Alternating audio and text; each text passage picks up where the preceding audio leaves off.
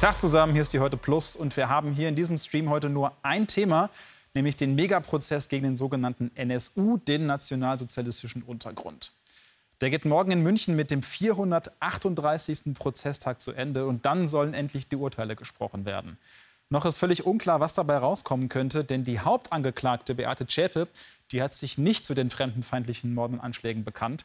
Ihre Anwälte stellten sie dagegen als Opfer der beiden Rechtsterroristen Uwe Böhnhardt und Uwe Mundlos dar. Sie sagen, Beate Zschäpe habe mit diesen Taten nichts zu tun gehabt. Für die Angehörigen der Opfer ist das ja ohne Worte. Sie hatten eine Entschuldigung von Beate Zschäpe daher auch gar nicht erst angenommen. Stattdessen gaben sie heute eine Pressekonferenz und da teilten sie nach allen Seiten aus. Christopher Schneider fasst die Vorwürfe für uns zusammen. Sie wollen noch immer verstehen, warum. Warum gerade ihr Ehemann, ihr Bruder, ihr Vater? Warum wurden ganz normale Bürger mit türkischen und griechischen Wurzeln Opfer des NSU? Der Staat und seine Institutionen haben nicht dazu beigetragen, den Opfern Gerechtigkeit zu verschaffen. Die fehlende Auseinandersetzung mit dem strukturellen Rassismus zeigt, dass wir keine Lehren daraus gezogen haben. Sie wollen ihre Sicht der Dinge schildern, bevor sich beim Urteil der Fokus erneut auf Beate Zschäpe und die 4 Mitangeklagten richten wird. So auch Mehmet Şimşek. Sein Vater Enver war das erste Opfer des NSU. 8 Kugeln trafen den Blumenhändler im September 2000. Auftakt einer Mordserie ohne Beispiel. Was wäre, wenn er im Urlaub gewesen wäre oder woanders seine Blumen verkauft hätte? Unser Leben wäre heute ganz anders. Wieso haben die Mörder gerade meinen Vater ausgewählt? Die zähe Suche nach der Wahrheit in einem Mammutprozess, der vieles leisten sollte, aber nicht alles konnte. Mehr als 600 Zeugen wurden gehört, manche mehrfach. Mehr als 40 Sachverständige, doch es gibt auch Erkenntnisse nach weit mehr als 400 Prozesstagen. Die Schuld der Angeklagten, allen voran Beate Zschäpe, steht für die anklagende Bundesanwaltschaft fest. Und in der Strafforderung sind sich Ankläger und Nebenkläger ziemlich einig. Ich erwarte zumindest, dass die ihre gerechte Strafe bekommen, quasi die Höchststrafe. Ja, das sind, die sind Mörder und die sollen auch dementsprechend als Mörder bestraft werden. Welche Strafen nun genau auf die Angeklagten zukommen, das entscheidet das Oberlandesgericht München mit dem Vorsitzenden Richter Manfred Götzl. Ja, Sarah Tacke hat den Prozess von Anfang an für uns beobachtet. Was ist denn da morgen zu erwarten, Sarah? Ja, zum einen gibt es am Ende hoffentlich morgen wirklich dieses lang erwartete Urteil, denn das muss man auch sagen, theoretisch ist es möglich, dass doch noch Beweisanträge gestellt werden, dass darauf dann doch noch ein Befangenheitsantrag gestellt wird und am Ende das Urteil doch nicht verkündet wird. Aber wenn es zum Urteil kommt, kann es gut sein, dass die Richter dem Antrag der Ankläger, der Bundesanwaltschaft fordern. Und das wäre dann wirklich die volle Härte gegen Beate Zschäpe, alles, was der Rechtsstaat hat, wenn er davon ausgeht, dass er es mit einem wirklich gefährlichen Mehrfachmörder zu tun hat. Dann würde es heißen, lebenslang mit Feststellung der besonderen Schwere der Schuld und anschließender Sicherungsverwahrung. Das hatten die Ankläger hier gefordert. Und das würde jetzt in Gefängnisjahren heißen, mal Minimum 22, 23 Jahre.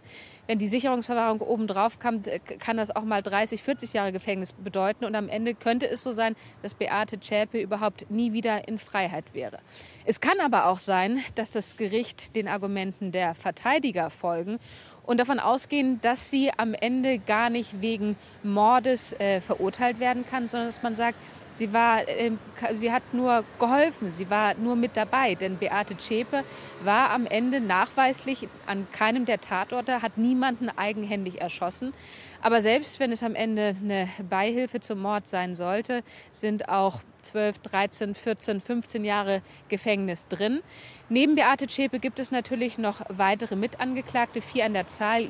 Bei jedem wird die einzelne individuelle Schuld festgestellt und jeder bekommt seine einzelne individuelle Strafe. Wie glaubhaft ist denn für dich jetzt die Argumentation von Beate Zschäpe, dass sie da nichts mit zu tun gehabt hat? Du hast sie ja auch gesehen und hast den Prozess sehr intensiv verfolgt. Ja, ihre Aussage dazu hat sie damals verlesen lassen. Das macht es immer besonders schwer zu beurteilen, wie glaubhaft jemand ist, weil wenn eine Aussage von einem Angeklagten durch einen Anwalt verlesen wird, fehlt das, was man braucht, nämlich Mimik, Gestik, Stimme, all das, um zu beurteilen zu können, ob jemand wirklich glaubhaft ist. Aber immer erst im Nachhinein von den Morden erfahren zu haben, eigentlich damit nichts zu tun gehabt zu haben, das widerspricht auch dem, wie ein Gutachter Beate Zschäpe hier beurteilt hat, nämlich durchaus als kalt, als berechnet, als klar, als stark und egozentrisch.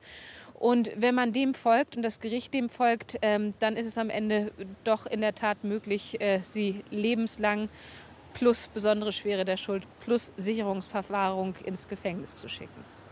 Danke, Sarah. Bis hierhin. Wir sprechen gleich noch mal weiter. Ich gucke mal hier kurz in die Kommentare. Da sind viele von euch der Meinung, ja, dass es ein gerechtes Urteil hoffentlich geben wird. Manche meinen aber auch, es ist eigentlich überzogen, das wird nicht funktionieren. Und manche meinen auch, dass das Ganze eine Schande für die deutsche Gerichtsbarkeit sei. So, aber wir wollen uns erst noch mal anschauen, was diesen Prozess jetzt eigentlich so besonders gemacht hat. Denn allein von den Dimensionen her ist es ja einer der größten Prozesse der bundesdeutschen Geschichte. Das können wir schon mal feststellen. Und mit über 5 Jahren Dauer ist er auch einer der längsten. Und Markus Voss hat für uns mal da die wichtigsten Zahlen gesammelt. Der Prozess in Zahlen. Eine rechtsradikale Vereinigung, der nationalsozialistische Untergrund. 2 Mörder, Uwe Mundlos und Uwe Böhnhardt. Sie hatten sich nach der terroristischen Mordserie schließlich selbst getötet. Beate Zschäpe wurde festgenommen. Zusammen mit 4 weiteren Angeklagten, die das Trio unterstützt haben sollen, stand sie seit Mai 2013 vor 5 Richtern des Münchner Oberlandesgerichts. Und das sollte Schuldfragen klären. Schuldfragen rund um zahllose NSU-Verbrechen, darunter Brandstiftung, Raubüberfälle, Sprengstoffanschläge, 10 vollendete und über 20 versuchte Morde. 60 Anwälte vertraten mehr als 90 Nebenkläger in diesem Verfahren, das Ganze längst ein Mammutprozess. Am 438. Verhandlungstag nun das Urteil, für das sich rund 600 prall gefüllte Prozessakten angesammelt haben.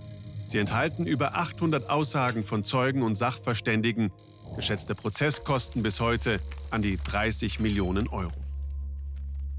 Unklar bleibt trotzdem, wie genau die Täter ihre Opfer auswählten und wie groß war das Netz aus Unterstützern wirklich.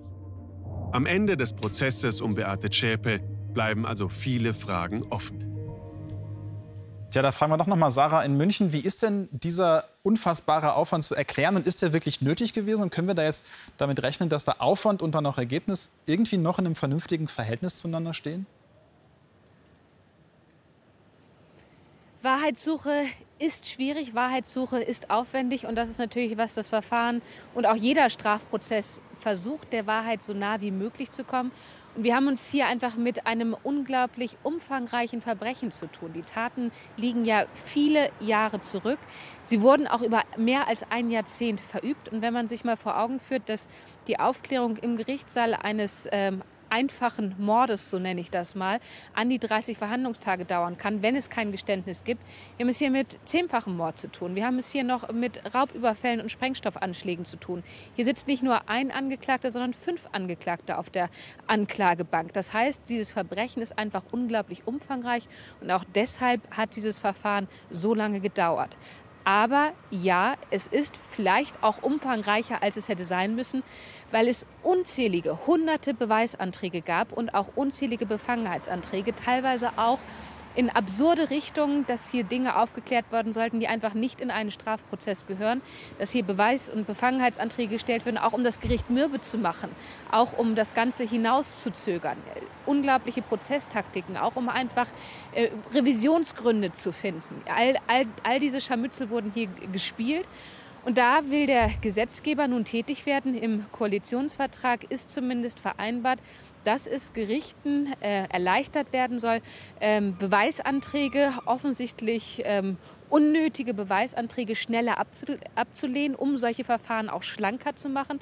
Und auch die Zahl der Nebenkläger, Nebenklägervertreter, der Anwälte der Nebenkläger, ist unglaublich hoch. Und auch da will die Politik tätig werden, hat im Koalitionsvertrag vereinbart, dass man es Gerichten ermöglicht, die Interessen von Nebenklägern zu bündeln, sodass es nicht ganz so viele Nebenklagevertreter in Zukunft geben soll. All das könnte so ein Verfahren schlanker werden lassen. Aber lang wäre die Suche nach der Wahrheit hier trotzdem gewesen. Wir haben es ja gerade am Anfang der Sendung schon gehört, die Angehörigen der Opfer, viele ja auch Nebenkläger, die kritisieren, dass ganz viele Fragen offen geblieben sind, trotz dieser langen Verhandlungszeit. Wieso hat der Prozess das nicht geleistet, was Sie sich davon versprochen haben? In der Tat, es gibt viele offene Fragen.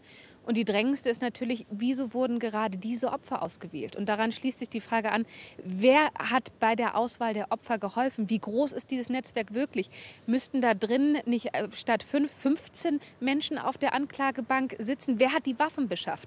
All das ist nicht aufgeklärt worden, weil es keine Geständnisse gibt, weil die Haupttäter selber tot sind, weil alle anderen gemeinsam geschlossen auch geschwiegen haben und weil es ein reines Indizienverfahren ist und die Indizien am Ende nicht die Antworten auf diese Fragen geliefert haben. Sarah Tacke, vielen Dank, dass du uns das alles erklärt hast und du bist morgen für uns in München wieder mit dabei. So, und ich gucke jetzt noch mal kurz in die Kommentare. Hier kommen ganz viele Fragen zur Rolle des Verfassungsschutzes, zur Rolle des BND eventuell, der damit eigentlich nichts zu tun haben dürfte, weil der nicht fürs Inland beauftragt ist, sondern der Verfassungsschutz ist das. Es gab hier Fragen, was mit den Verschlussakten, also mit den Verschlusszeiten der Akten ist. Das sind alles Sachen, die haben mit dem Prozess selber nichts zu tun und mit dem beschäftigen wir uns hier heute, weil das sind alles Sachen, die konnte der Prozess gar nicht klären. Aber es gab da viele Untersuchungsausschüsse in diversen Parlamenten in ganz Deutschland. Es gab Rücktritte von Verfassungsschützern. Deswegen, von daher, da war was, da ist auch was passiert, aber das ist hier gerade nicht das Thema. Wir wollen uns stattdessen zum Abschluss noch mal konkret angucken, um welche Ungereimtheiten es da eigentlich jetzt bei diesem Prozess ging. Und Rainer Fromm hat sich einige der Fälle für uns mal genauer angeschaut. Auf dieser Lichtung mordet der NSU vermutlich das erste Mal. Der Stadtrand von Nürnberg, 9. Dezember 2000. Der türkische Blumenhändler Enver Şimşek wird hier erschossen. Ein zufälliges Opfer oder gezielt ausgesucht? Aktuelle Recherchen weisen auf ein System von Mittätern und Zuträgern hin. Es gibt viele Tatorte, wo man sich erklären kann, wie sind Mundlos und Böhnhardt auf diese Tatorte gekommen, wenn sie nicht vor Ort irgendwelche Helfer haben. Die Ankläger im Münchner NSU-Prozess sehen kein Netzwerk. Für sie sind Beate Zschäpe und ihre Partner Uwe Böhnhardt und Uwe Mundlos die allein verantwortlichen Täter. Aber es gibt Auffälligkeiten und Besonderheiten. Waren die drei wirklich in der Lage, Tatorte und Opfer in der ganzen Bundesrepublik auszuspähen? Die Anklageschrift sieht dahinter die Absicht, dass sich die betroffenen Bevölkerungsteile willkürlichen und systematisch wiederholten Angriffen ausgesetzt sehen sollten, ohne die Taten ihren Urhebern und deren Motiven zuordnen zu können. Es ist unwahrscheinlich, dass die Mörder aus Zwickau von alleine auf den türkischen Blumenhändler in Nürnberg kommen. Neue Fakten legen nahe, regionale Neonazi-Strukturen könnten geholfen haben.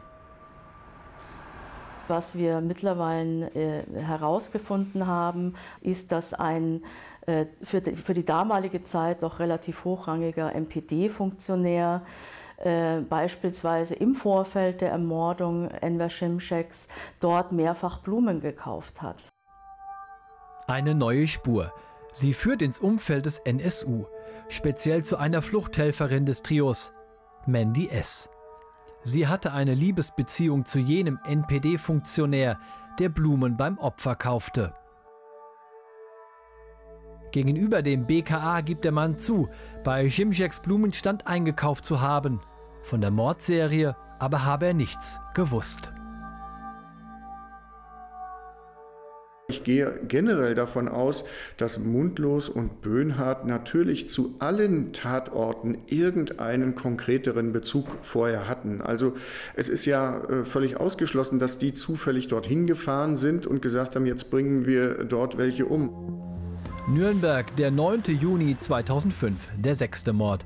Das Opfer ist auch hier ein türkischer Imbissbesitzer, Ismail Yaşar. Auffällig wieder gibt es eine Vorgeschichte. Yaşar hat kurz vor seinem Tod Ärger mit einem Rechtsextremisten.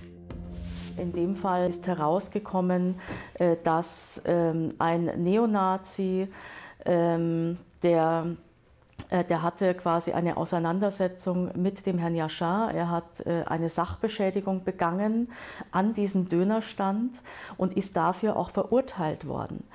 Und wenige Monate später war Herr Yaşar dann tot. Die Terroristen des NSU verüben in Köln zwei heimtückische Bombenanschläge. Besonders die Sprengfalle in der Propsteigasse wirft bis heute Fragen auf. In der Anklageschrift gegen Beate Zschäpe heißt es dazu, entweder Uwe Böhnhardt oder Uwe Mundlos hätten den Sprengsatz platziert. Die Mordmaschine des NSU aus Sicht der Bundesanwaltschaft eine singuläre Vereinigung aus 3 Personen. Doch sowohl die Lage wie auch der deutsche Name des Geschäfts, Gerd Simon, sprechen nach Auffassung der Nebenklage für Informanten oder gar Mittäter aus Köln.